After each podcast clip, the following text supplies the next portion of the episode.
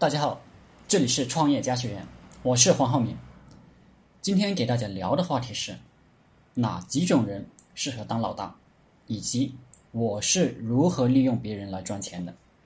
第一种，从小喜欢当孩子王，喜欢当班长、劳动委员，喜欢指挥别人、管理别人的，养成了一种天性，见人就能炉火纯青的指挥别人。别人也就不明不白的，所以就听他的话干活去了。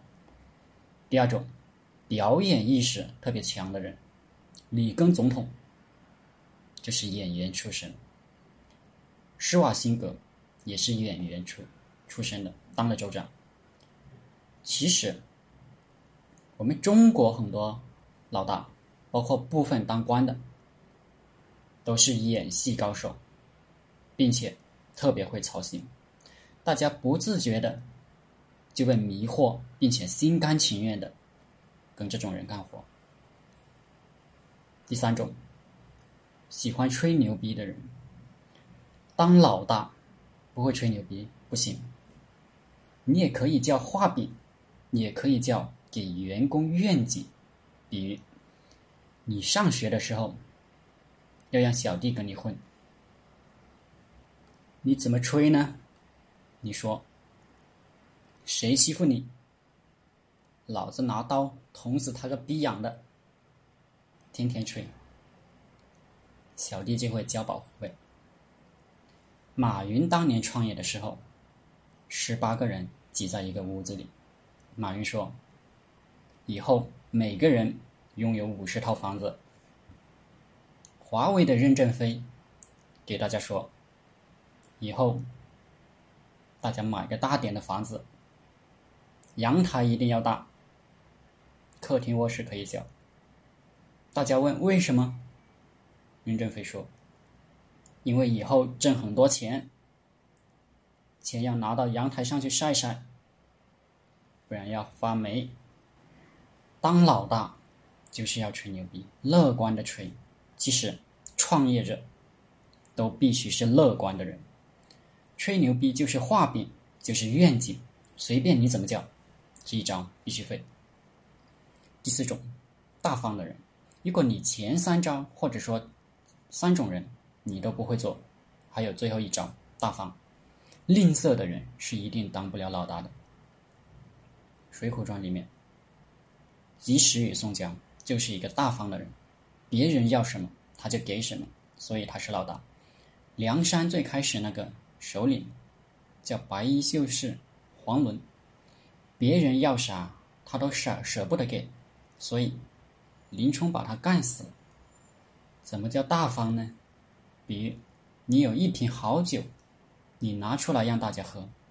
历史上大名鼎鼎的霍去病，十七岁被汉武帝任命为骠骑骠骑校尉。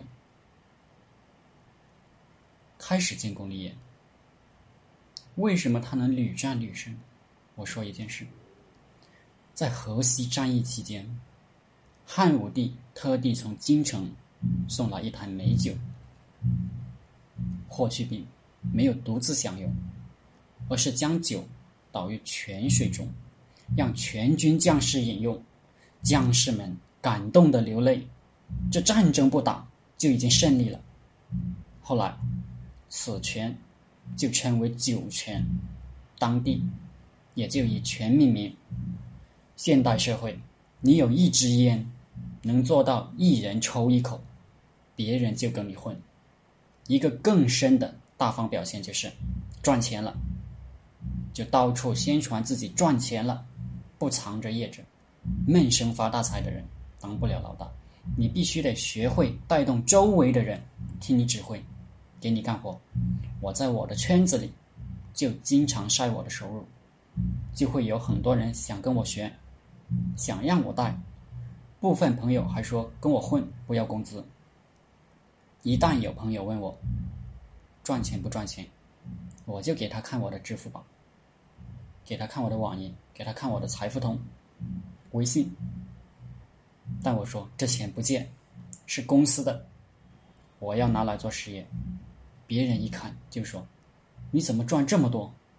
我跟你混吧，或者你教教我吧。然后我就会问他，你有啥资源？你会做啥？然后他就说，我有什么什么，我会做什么什么，绝对听指挥。我就会安排他一个事情，说，那如果你想干的话，你开始干什么什么，干不好，我就会叫你滚蛋。一般他都说我努力干，争取不给你丢脸。当然，如果对付有一定社会地位的、有一定社会资源的人，我会争取与他合作一个项目。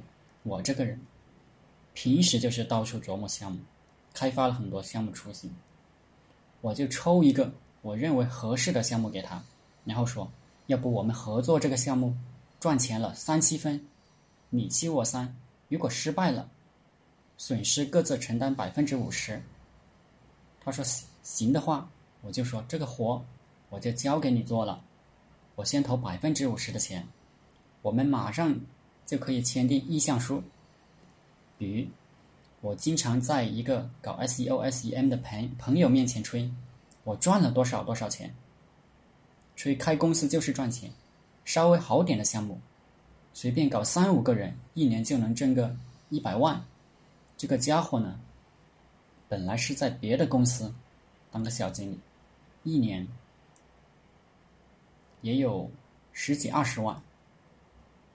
结果就被我鼓动了，想跟我混，我就说，要不这样，我有丰富的创业管理经验，忽悠人也是我的特长，挑人选人。也是我的特长，你有技术经验，我们个人出百分之五十的钱，利润你七我三，你八我二也行。我们做一个 SEO SEM 公司，专门帮中小企业做优化，具体事情你操作，我出脑子，你看行不行？他说行，我们就合同一签就开搞了，结果去年不是很理想。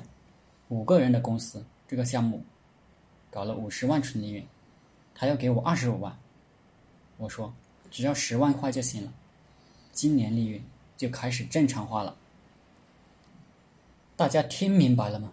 赚钱就是这样一个思路，用别人的人力物力，自己的脑子，自己永远不干具体的活，只负责吹牛，把控方向，不断的忽悠人去做项目，自己开发项目。指导个方向就 OK 了。这招其实是我从马云身上活学活用来的。研究马云就发现，他就是只负责吹牛加方向，永远不干具体的活。好了，今天的课程就分享到这里，谢谢大家。大家可以加我的 QQ 微信幺零三二八二四三四二，祝大家发财。